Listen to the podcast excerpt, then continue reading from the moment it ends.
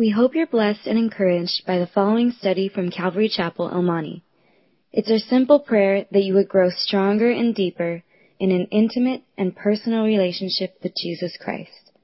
Should you have any questions, please feel free to contact us here at Calvary Chapel, El Monte.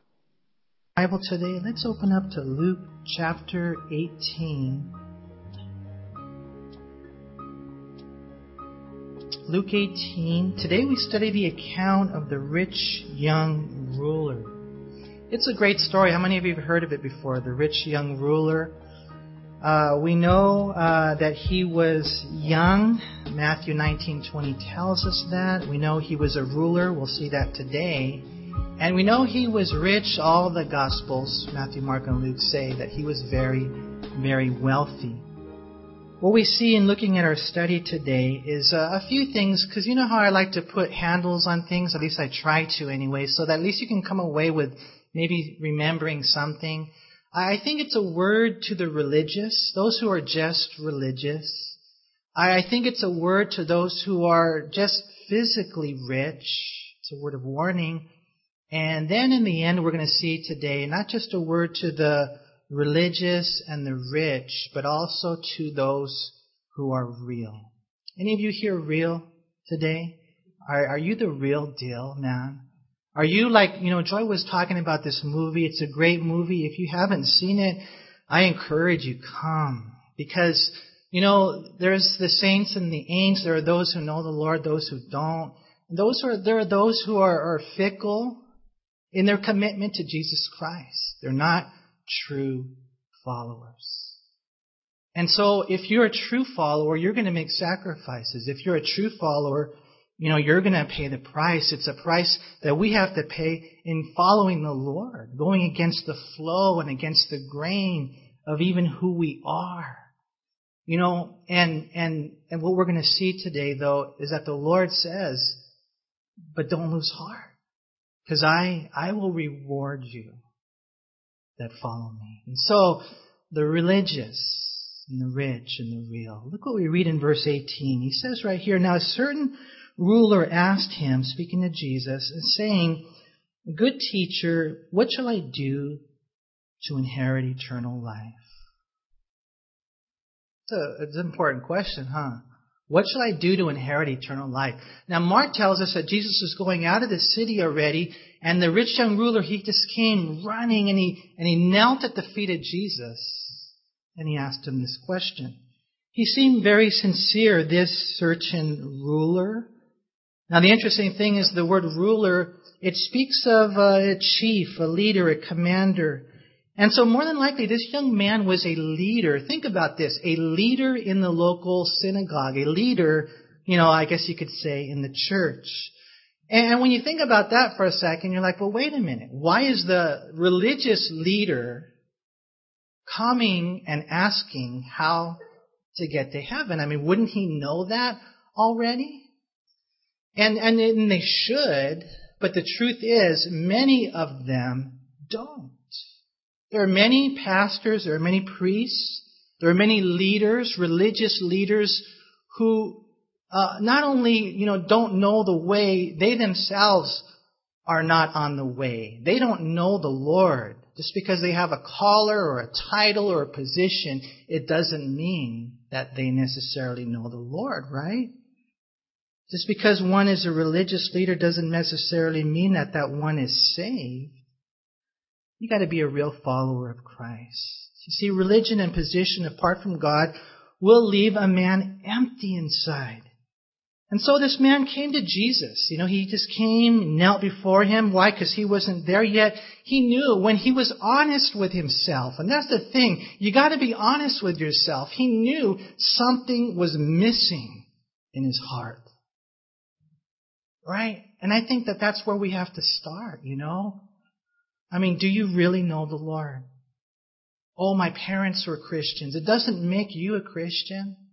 And you go to church. It doesn't mean you're a Christian. Just like going to McDonald's doesn't make you a cheeseburger, right? you come to church, a big deal.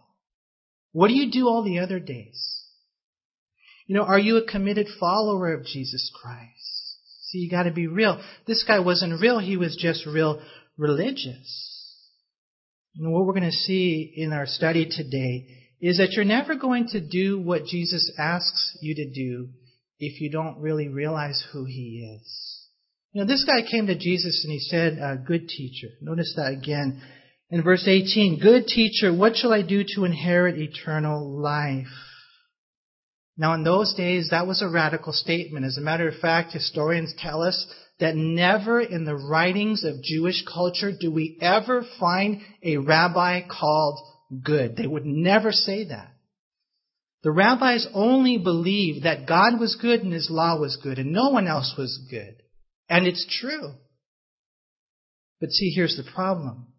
The rich young ruler came to Jesus and, and, and he says this good teacher thing, but he doesn't really know what it means. And so look what the Lord says in verse 19. Jesus said to him, Why do you call me good? No one is good but one, that is God.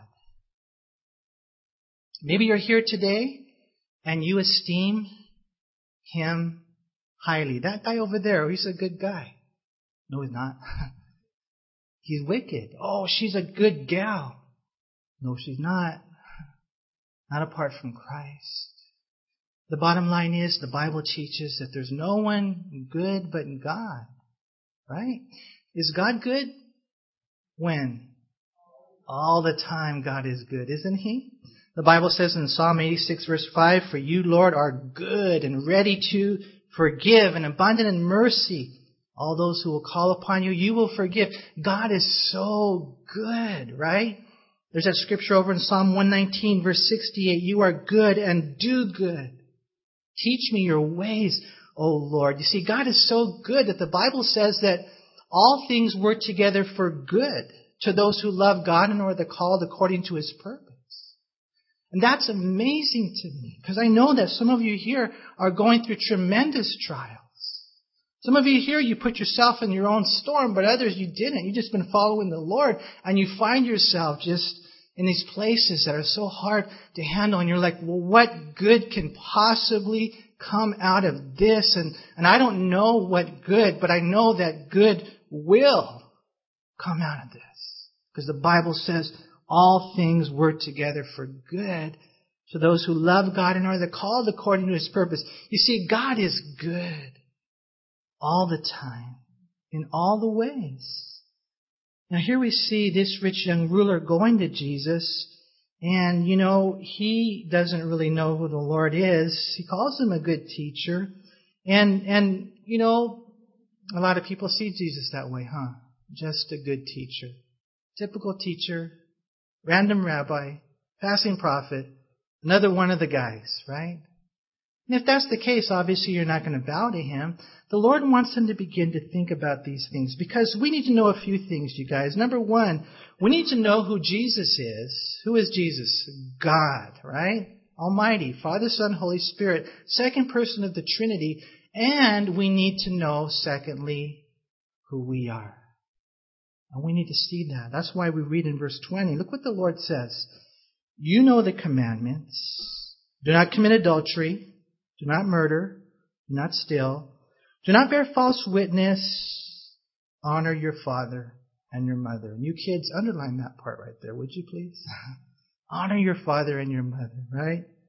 Matthew tells us that Jesus simply said, keep the commandments. And then the young man said, well, which ones? And Jesus then quotes five of the ten commandments, number seven, six, eight, nine, and number five, right? And it's a kind of an interesting answer. If you think about this, you guys, what would you say to someone who came to you and said, How do you get to heaven? Good teacher, what should I do to inherit eternal life? What would you say? I'm pretty sure most Christians would not have responded this way. If someone comes up to you, asks you, How can I be saved? You say, Keep the commandments. Wait a minute. I mean, is that how it works? We're, we're saved by works? Now here's where we need to understand the heart of the Lord now. You know, Leviticus chapter 18 verse 5, it, it does say that if we keep the law, we'll live. Uh, it says, you shall therefore keep my statutes and my judgments, which if a man does, he shall live by them. I am the Lord. And so, technically speaking, what Jesus was saying was true, but here's the problem. No one other than Jesus was able to do that. If you, basically what the Lord is saying is, you want to go to heaven? Live a perfect life. And you're like, okay, I think I've done that. yeah, right, you liar. No one here has lived a perfect life, right? I mean, no one can. The only one that's ever lived a perfect life is Jesus Christ. And so he's basically, what's he trying to do? He's trying to show him who he is.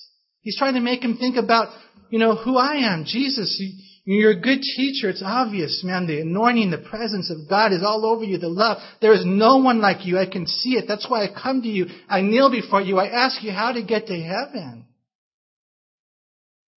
I know who you are. Now I need to know who I am. See, that's where we need to be in order to be saved. I mean, the bottom line is what we see is that Jesus is God. He died for us on the cross. And we are sinners, all of us here. And we fall short of the glory of God. We're all lawbreakers. Warren Wiersbe said this Jesus didn't quote the law to bring him to salvation as a means of salvation through the law. He simply held the law up as a mirror to reveal to this man his sins. Have you ever done that? You look in the mirror and you're like, oh man, you know, something's on my teeth or something's on my face or, you know, what's that bald spot there? I don't know. Have you ever done that? Looking in the mirror and you notice things that need to change? And that's what the law is. It's like a mirror. It says, Manny, you fall way short.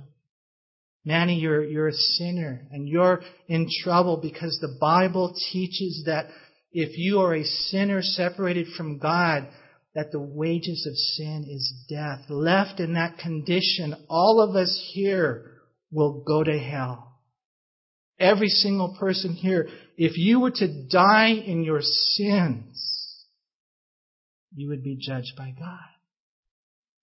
And so that's what the Lord is trying to bring him to that place of realization, that place of desperation, that you're trapped, you're on this slide, that slippery slope to hell, and there's no way out. There's nothing you can do now. You see, if the young man was honest, he would have said, Lord, I can't keep the commandments.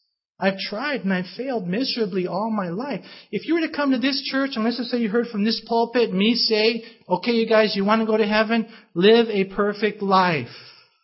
Wouldn't you say, dude, I can't. Nobody can.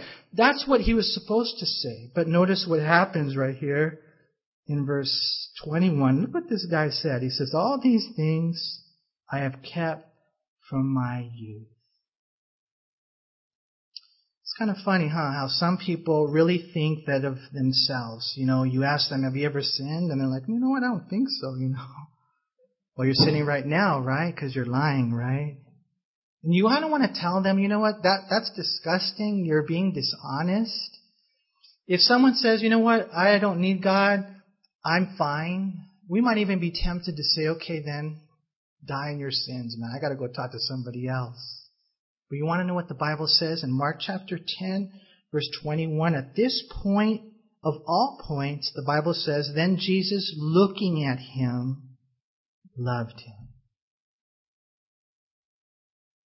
There is this young man, selfish, self-indulgent, self-righteous and there is the Lord just looking at him with eyes of love. Somehow in his very look, the love of the Lord was evident, was radiant, it was magnificent, just as it is today for all of those who don't believe. God's love is here for you. You know, I don't know how you came here today. Maybe a friend invited you. Maybe it was a family member. You know, maybe you're at the Lolly Cup and you're like, hey, I'm going to go check this out. I don't know how you got here. From a physical standpoint, we don't know the explanation. I don't, but I do know this. If you're here today and you're listening, God brought you here today because God loves you. God doesn't want you to die in your sins. God doesn't want you to live a life of bondage, addictions, emptiness, religion. God wants a real relationship with you. God wants you to be His son. God wants you to be His daughter. God loves you. And even though you might be here and you, you think, well, I'm not worthy, well, none of us are. You see, God loves us not because of who we are, but because of who He is. And so what does the Lord do? The Lord then reaches him. He doesn't, you know, turn away. He says there in verse 22, so when Jesus heard these things, he said to him, you still lack one thing. Sell all that you have and distribute to the poor, and you will have treasure in heaven. And come, follow me. Now, if that was you, if you were that rich young ruler, what would you do? Some of you here, I, I think you would be like, cool. Imagine. Imagine walking with God. Literally, physically. Walking with God. Living with God. Every day of your life. What could be more important than that? Nothing. I mean, you'd sell everything, right? That's what Christianity is. It's walking with God every day of your life. Why is it that some won't? Why is it that some hold on to things that get in the way between them and the Lord? You know, here we see the, this rich young ruler comes to Jesus with the most important question, how do I get to heaven? And the Lord says, well, first think about who I am. Why do you call me good? No one is good but one that is God. Keep the commandments. He said, well, I've done these things ever since I've been a young boy. Yeah, right. Okay, one thing you lack. Go sell everything you have. Give it to the poor. And then you come and follow me. You know, just in case you're here for the first time, I need to tell you that if this is all you read, you might conclude that we are a cult. They're telling me to sell everything. They're telling me I gotta go live up on a hill, uh, be a monk and, you know, that kind of stuff, right?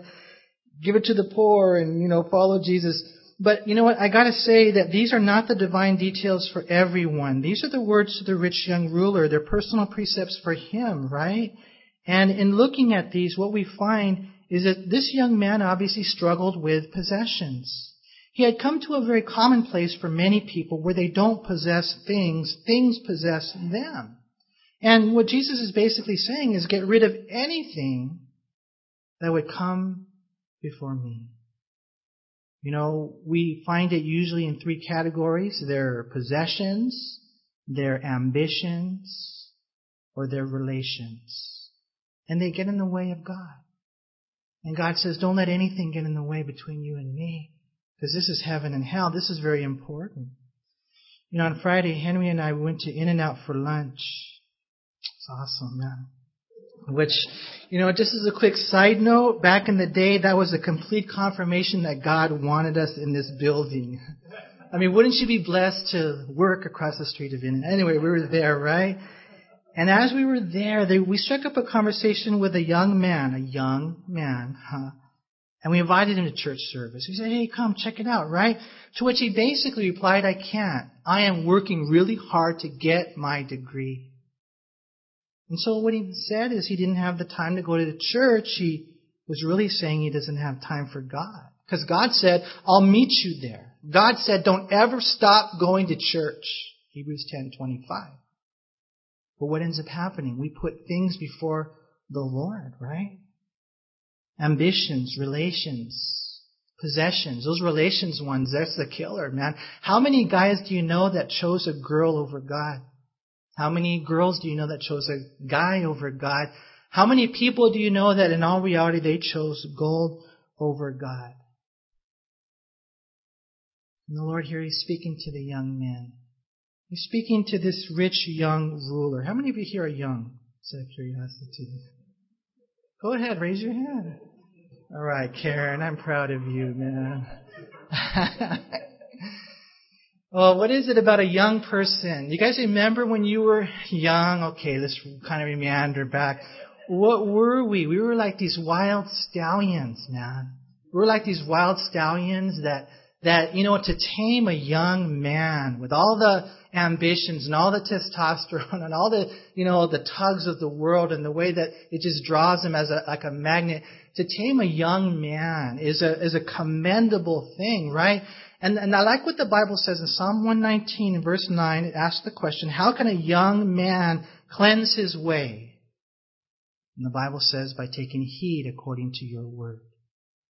You see, and that's what we need. Our way would be so much cleaner if we simply took heed to the Word of God. Today, even just the Lord challenging us, man. What's the problem? What's getting in the way between you following me? I'm not talking about religion. I'm not talking about going to church once a week. I'm not talking about, you know, giving 20 bucks in, in the offering or whatever the good works that you do every once in a while. I'm talking about a person who really searches their heart and they transfer ownership to God and He dictates their life. What they watch on television, whether they watch television, what movies they go to, what music they listen to, what words they say, what they do with their time their talents, their treasures, their temple, their gospel, their gang, everything, it belongs to God. And it's hard to put your finger on it, but I just want to encourage you to really search your heart if there's any doubt to whom you belong. Then you need to settle that. And you need to make a firm decision to follow Jesus Christ. How tragic it would be if you came here every week and then when you die you went to hell. What a tragedy that would be. And yet my fear is that is the case for some of you. You really don't know the Lord. Maybe you even have a position. You're a leader and you don't know the Lord. What's getting in the way? And whatever it is, and the Lord puts his finger on it. He says, You need to settle this. You better settle it. I encourage you to learn from our study today. A lot of times it is possessions. Oh, how trivial that is. Why would a person choose possessions over paradise? Luke chapter 12 verse 33, we read that back when we studied chapter 12, Jesus said, Sell what you have, give alms, provide yourselves money bags which do not grow old, a treasure in the heavens that does not fail, where no thief approaches nor moth destroys. Matthew 6:19, Jesus said, "Do not lay up for yourselves treasures on earth, where moth and rust destroy, and where thieves break in and steal, but lay up for yourselves treasures in heaven, where neither moth nor rust destroys, and where thieves do not break in and steal." He said, For where your treasure is, there your heart will be also. You see, we live in a very materialistic society. And I know this is a struggle for a lot of people. I was talking to my kids on the way over here this morning, you know, because we're going to see later, Jesus says it's hard for a rich man to enter into the kingdom of heaven. I was asking them, why do you think it's hard for a rich man to enter into the kingdom of heaven? And so we we're talking about this and a lot of things came up, but a couple of things kind of really surfaced above the others. Number one, when you're rich, which a lot of us here are rich, in comparison to the rest of the world, you don't need God, so to speak, you know? You got everything. You don't have to pray for how are you going to make it through the day. You have everything you need. You don't have to pray, you know, how are you going to keep a roof over your head or food on the table or clothes on your kid's back? Why? Because you're rich. A lot of times the rich man, he doesn't think he needs God because he's got everything. The poor man, he's praying, Lord, give me a job. Lord, help me, right? That's one thing. Another thing is this. I think that the rich man can be very easily distracted huh, with money and the things that money can buy. Right? And what we see is, you know, you get some money, you get multiple homes, multiple headaches, right? You begin to get all that money and then you got to manage the money and you got to manage all the things that you buy and they vie for your time and attention. Time and attention that used to belong to God And the Bible says that this seed fell on a crowded heart, and the cares of this world and the deceitfulness of riches choked the word, and it became unfruitful. That's why, you know, there's a word to the religious, and there's a, a word to the to the rich. Things that we really have to pay attention to. And we have to search our heart. You know, here we see this rich man right here comes to Jesus and the Lord says, well, this is what you need to do. Sell everything you have. And I encourage you guys, just if you do an experiment. Do you guys remember experiments? Experiments are kind of cool. Uh, go to the lab, okay? Go to the spiritual lab, okay? And do this, you guys. Sell something. Just, just sell something. I don't know what it would be. Um, so maybe something that you know you you have, you like, but maybe you don't need it, or maybe it's something that you do like. I encourage you just do this, sell it, get the money, open up an eBay account. I don't know, somehow you do it right. Put it on the street for sale, and then get the money and give it to the poor. Try that and watch how good it feels because of how good it is. Know, I was telling my kids, and we had like a little powwow the other day and I said, man, I think for us, for me, I think the thing that really, man, it brings joy to our heart is when we give to others. You think of others and not just yourself. How many times you guys go shopping, birthday, you're going to get somebody a birthday gift and you get something for yourself instead? How many times does that happen, right? You go Christmas shopping and, oh, you know, I need one of these, right? You guys are bad. See? Try that. Why? Because we find ourselves struggling with possessions and things, and the Lord here, He just wants to bring us to where we need to be. You know, here we see this rich young ruler gets a very specific and practical answer to his question. He didn't have to go to the, the scribe for interpretation. It was very simple. He came and asked, How do I get to heaven? God said, Keep the commandments. Well, I've kept them. Okay, very simple. Just sell everything you have, give it to the poor. Mark says, Take up your cross, and Jesus says, Follow me. Very simple, right? And so you figured he would just abide. But look what happens in verse 23. When he heard this, he became very sorrowful, for he was very rich. Matthew and Mark tell us he went away sorrowful. I don't know if he ever came to his senses. I sure hope so, but I know a lot of people never do. They want salvation, kind of, but on their own terms. They're not willing to surrender. Surrender, surrender, surrender their life, surrender their sins. They're not willing to turn from idols, idols that they've set up in their life. Possession, a person, a passion. And then you hear God's voice. You might even sense His love and his look upon your life telling you that if you want eternal life, you need to get rid of this or that. He or she must not be before me. Let go. If you want to go to heaven, but you're not willing to let go. And what you find in the end is that it was only pretend. A lot of people come to church and they want the pastor to tell them something that makes them feel good. Something that they agree with rather than just saying, God, give me your word. What's true? You know, there's that scripture over in Ezekiel 33 verse 31. So they came to you as people do, and they sit before you as my people, and they hear your words, but they do not do them. For with their mouth they show much love, but their hearts pursue their own gain. This guy, he comes to Jesus with the right question, and Jesus gives him the right answer for him. But apparently he was just curious. He wasn't really serious. Warren Wiersbe says this rich young ruler may be the only man in the Gospels who came to the feet of Jesus and went away worse than when he arrived. And that can happen. I'm here to tell you today that Jesus Christ is here. Not because of my righteousness, but because of His faithfulness and His promise and His grace and His love. And He's willing to change your life, Christian or non-Christian. He's willing to radically transform your life, your heart, if you'll let Him. If you're willing to sign on the dotted line. What ends up happening? This man, he walks away very sorrowful. And so we read in verse 24, when Jesus saw that he became very sorrowful, he said how hard it is for those who have riches to enter the kingdom of God.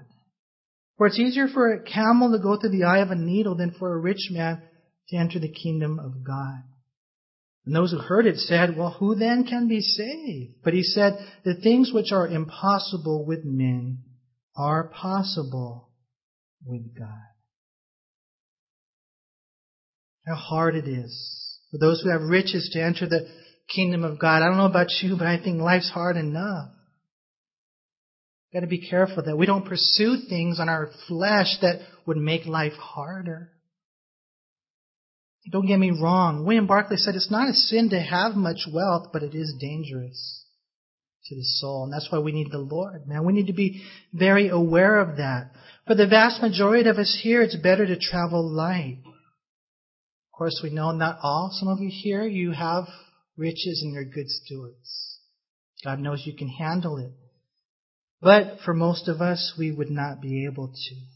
It's hard for a rich man. Jesus speaks to the religious and he says, listen, your religion will never save you. You need to submit your life to Jesus Christ and, and be a true and total committed follower of the living, loving Lord, walking with God. It sounds like a great deal to me. Don't let anything get in the way of that.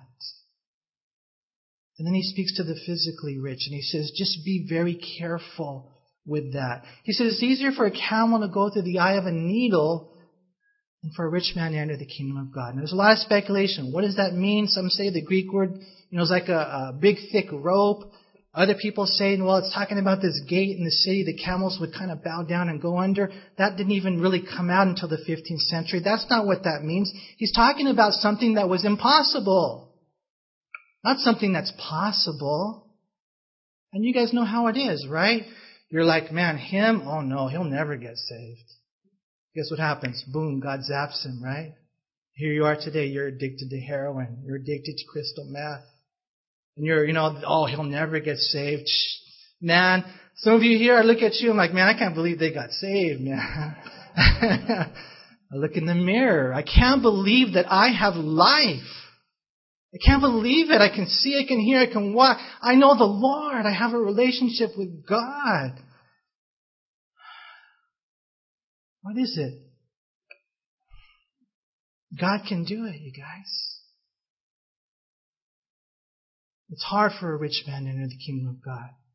You know, now in those days, the Jewish mentality was, well, if you're rich, then, you know, you're blessed and you're kind of closer to God.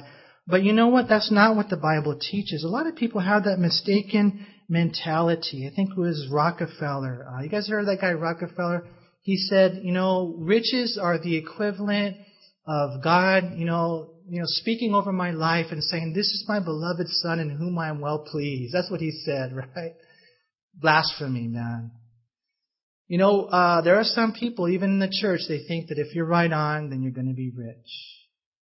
It's not true. Sometimes you will, sometimes you won't. As a matter of fact, Jesus says it's hard for a rich man to enter the kingdom of God.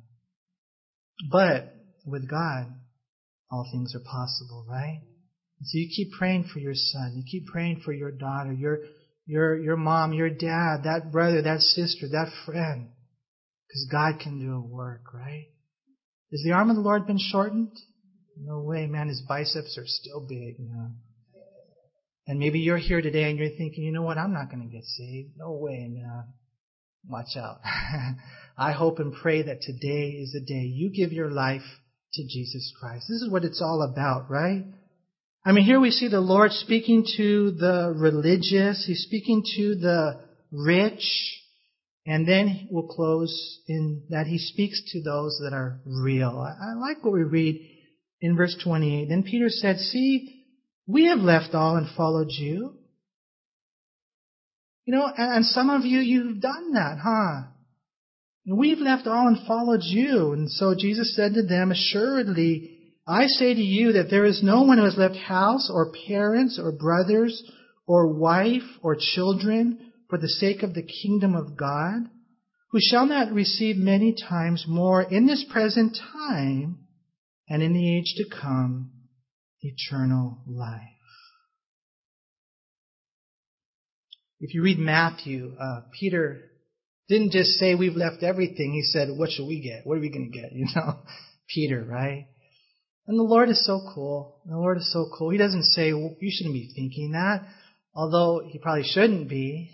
We serve the Lord not for, you know, what we can get from Him. I, I pray that we would serve the Lord for who He is. But you want to know something? If you're real, if you're a real committed follower of Jesus Christ, you go through hard times, but you, you just rest in Him and you stay with Him and you're faithful to Him, then you want to know something? He is going to reward you. You know, Matthew again tells us that these 12 guys would have 12 thrones ruling the 12 tribes of Israel. And so we know that there's a certain element of reward through service during the millennial kingdom. Here Jesus says you're going to get blessed here and there. I'm going to bless your socks off. And so, don't lose heart. I know sometimes we live this life and we can't see it. And, you know, you're thinking, well, is it all worth it? And the Lord, I think, shares words like this because you want to know something? It is. One day, we'll be home. One of my favorite songs by Steven Curtis Chapman is, is My Heart's Cry. And he talks about, in the end of the song, how my heart's cry is that one day I'll hear those words. Well done. Good and faithful servant. But it's not easy. There's sacrifices. You know, the Lord right here, He talks about some interesting things.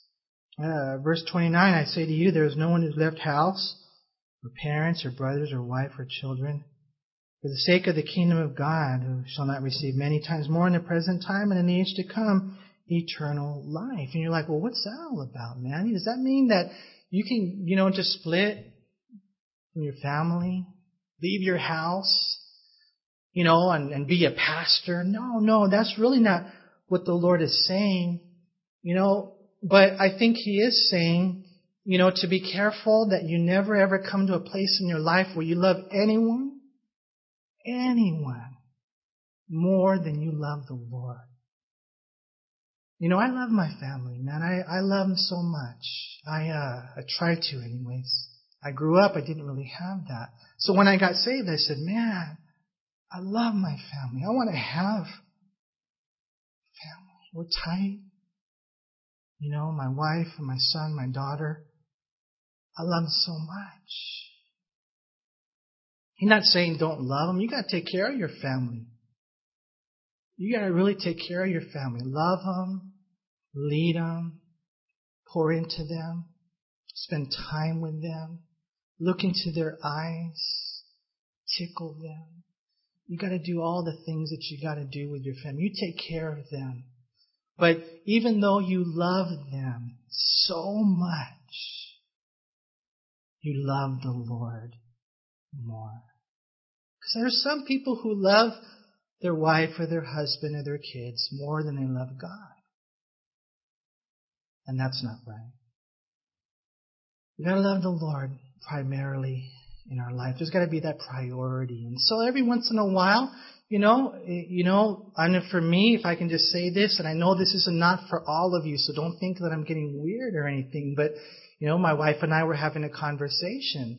And I don't remember exactly how it went down, but she's like, well, you're not going to Cambodia, are you? well, babe, it says right there, you know. Every once in a while, I gotta leave the wife and go to where God might call me for a week. No more than two weeks. but you guys know how it works itself out in your life. And when you're real, God will honor that. Why? Because these are the words of God. This is the word of Jesus Christ. No, we won't do what Jesus asks us unless we realize who we are, we realize who He is. And that's important for us to understand. And let me tell you something that right now, right now, if you don't do what Jesus asks of you, you will be sorry. Right? And so let's all make that, that, that just that, that commitment today to follow the Lord. You know, to really uh, search our hearts and make sure that we get rid of anything that gets in the way. We deal with those things. We really allow the Lord uh, just to be everything to us. Because He is enough. Amen? He is enough. He really is. And so, Lord, we thank you so much for allowing us to be here today. Thank you for having the words, providing, providing